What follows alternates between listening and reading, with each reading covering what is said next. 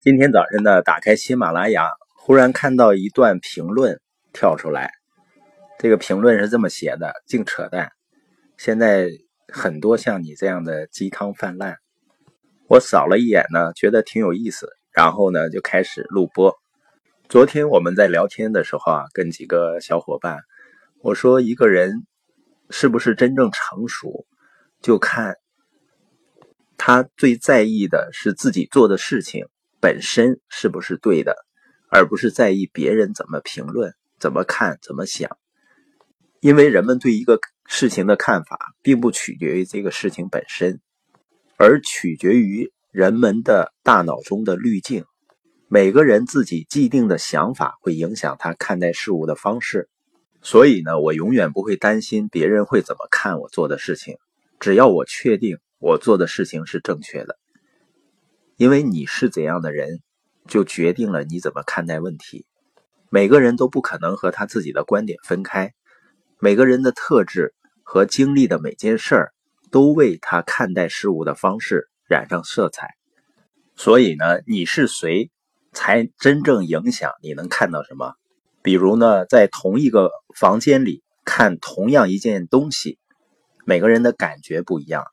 像我们和别人交流的时候呢，有的时候会看到、会感受到对方的想法，而有的人呢会看到对方的穿着，也就是每个人都有自己的偏好，这就为我们看待事物戴上了有色眼镜。我们周围的事物不会决定我们看到什么，我们的内在决定了我们看待事物的方法和视角，也就是你是怎样的人，就决定了你怎么样看待别人。有一个旅行家呢，他快到某个大城市了，他向路边闲坐的老者打听这个地方的人怎么样。老人就问他：“你刚经历过的那个城市市民怎么样？”旅行家说：“啊，很可怕，卑鄙，难以信赖，让人厌恶，一无是处。”老人说：“啊，你会发现这个地方的人也是一样的。”第一个旅行家刚过去呢，另外一个旅行家也过来了。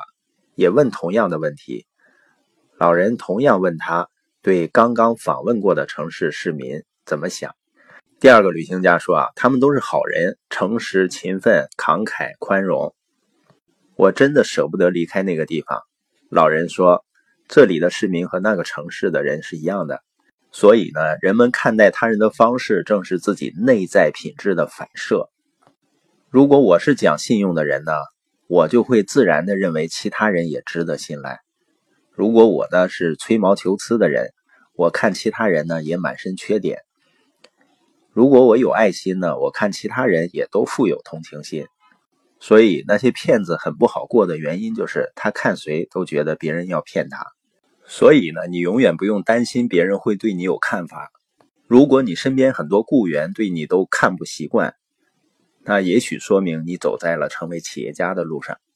另外呢，你是怎样的人，决定你怎么看待生活。有一个祖父呢，在沙发上打瞌睡，孙子们想开个玩笑，从冰箱里取出一块非常呛鼻的臭豆腐，抹在祖父的胡子上，然后躲起来，静待好戏开场。过一会儿呢，老人的鼻子开始抽动，随后开始摇头晃脑，最后呢。老人突然直挺的坐起来，气呼呼的四处张望，嚷道：“屋子里什么东西臭了？”他站起来，摇摇晃晃走进厨房，使劲闻了闻，说：“这儿也有臭味。”他决定到外面呼吸点新鲜空气。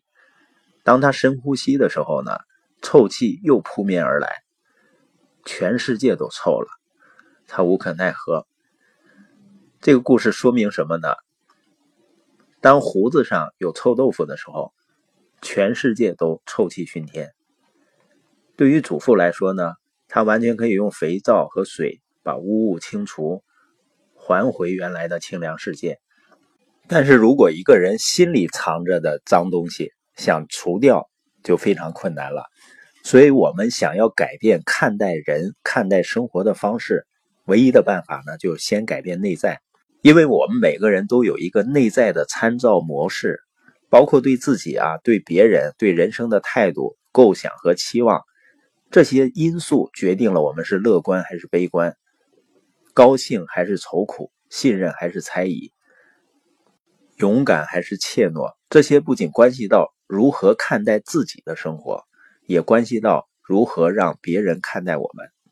罗斯福说啊，除非你愿意，没人能够让你小看自己。心理学家麦格劳说呢，是你教给了别人如何对待你。你传递给他人的是你看待生活的态度，你如何看待生活，则源自于你是怎样的人。那本节讲的呢，就是人际关系中非常重要的一个法则，叫透镜法则。透镜法则告诉我们什么呢？有的时候，你看待别人是由我们内在的滤镜决定的，也就是说，我们是怎样的人，决定了我们如何看待别人。那我们经常要问自己的问题就是。我对别人的感觉是什么？我为什么会有这样的感觉？